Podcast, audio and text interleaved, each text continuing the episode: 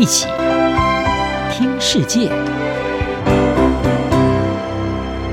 欢迎来到一起听世界，请听一下中央广播电台的国际专题报道。今天的国际专题要为您报道的是俄罗斯攻占欧洲最大核电厂，凸显欧洲核能政策的难题。俄罗斯在二月二十四号对乌克兰发动攻击之后，他的军队三月四号更是袭击了位于乌克兰的欧洲最大扎波罗热核电厂，而厂区的建筑物也立即起火。尽管火势很快的被扑灭，核电厂也证实安全无虞，没有出现辐射外泄。但是这一起事件也依旧让不少的专家很担心核电厂在战争的情况下它的安全性问题。由科学工作者所组成的优思科学家联盟，它的核能安全主任莱曼就向路透社表示：“你必须更认真地看待确保核电厂防护的必要性。”核不扩散政策教育中心的执行主任索可斯基也说：“俄罗斯的攻击是对整个核能产业的一次打击。”他认为，虽然这一次的攻击对乌克兰的核子反应炉带来的打击不大，但是对核能产业的冲击是大的。最近几年来，因为各国政府誓言要对抗全球暖化，可以产生电力又少有温室气体排放的核能开发计划正在加速的进行。根据世界核能协会，目前全球新建中的核子反应炉有五十八座，还有三百二十五座计划要新建。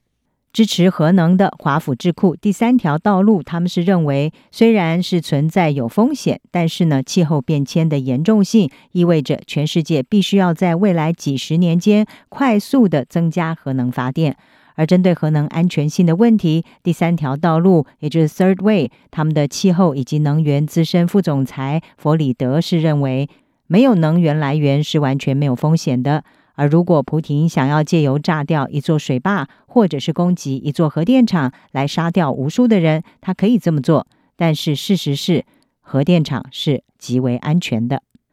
莱曼则对于有关新核子反应炉会非常安全，而且基本上可以被安置在世界上任何地方，只需要最少的保护，这样子的说法，驳斥这是一种油腔滑调的论点。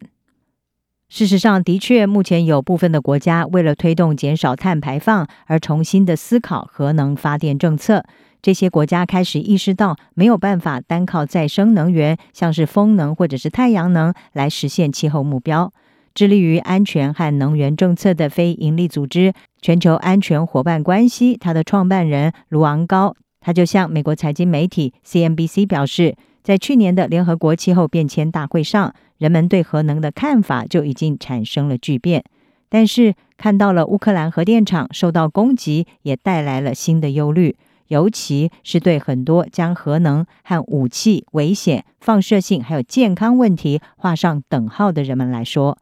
卢昂高认为，人们对核能的态度未来还会持续的摇摆不定。至于把气候变迁议题视为是优先政策目标的欧洲，法国是先前表态准备要重新拥抱核电立场的主要国家之一。从一九七零年以来，核能发电一直是法国经济的主要支柱。法国全国发电量有百分之七十是来自核能。现任总统马克宏在上任初期的时候，曾经承诺要减少法国的核电比例，但是他的核能政策在最近出现了重大的转向。马克宏在今年二月的时候宣誓，法国在加速再生能源发展的同时，也要推动法国核工业的复兴。他准备要新建十四座新的反应炉，而且会在安全无虞的情况下延长现有核电厂的服役时间。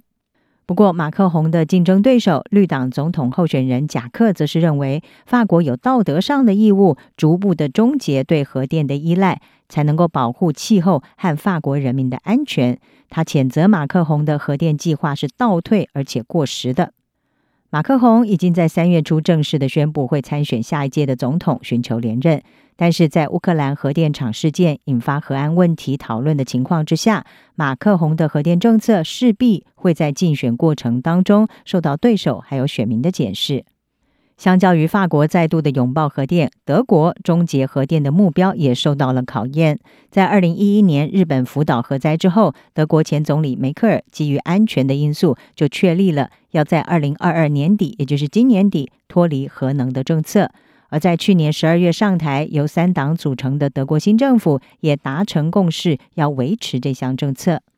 此外，德国为了要在二零三零年实现碳中和的目标，希望利用俄罗斯供应的天然气来作为让再生能源成为主要供电来源之前的过渡能源。但是，俄罗斯对乌克兰的侵略行动打乱了德国的计划。为了制裁俄罗斯，德国在日前也终止了从俄罗斯输送天然气的管线计划“北溪二号”。德国总理肖兹也宣誓会改变德国数十年来仰赖俄罗斯天然气的路线，要分散天然气的供应来源，会从卡达、美国、澳洲等国来进口液化天然气，并且会加速的新建接收站。不过，在各项新建设到位之前，德国能不能够如期的实现严格的废核脱煤时间表，是令人怀疑的。绿党籍的经济和气候部长哈贝克他已经表态了。不排除会保留燃煤发电厂，甚至可能会延后德国最后三座核电厂的除役时间。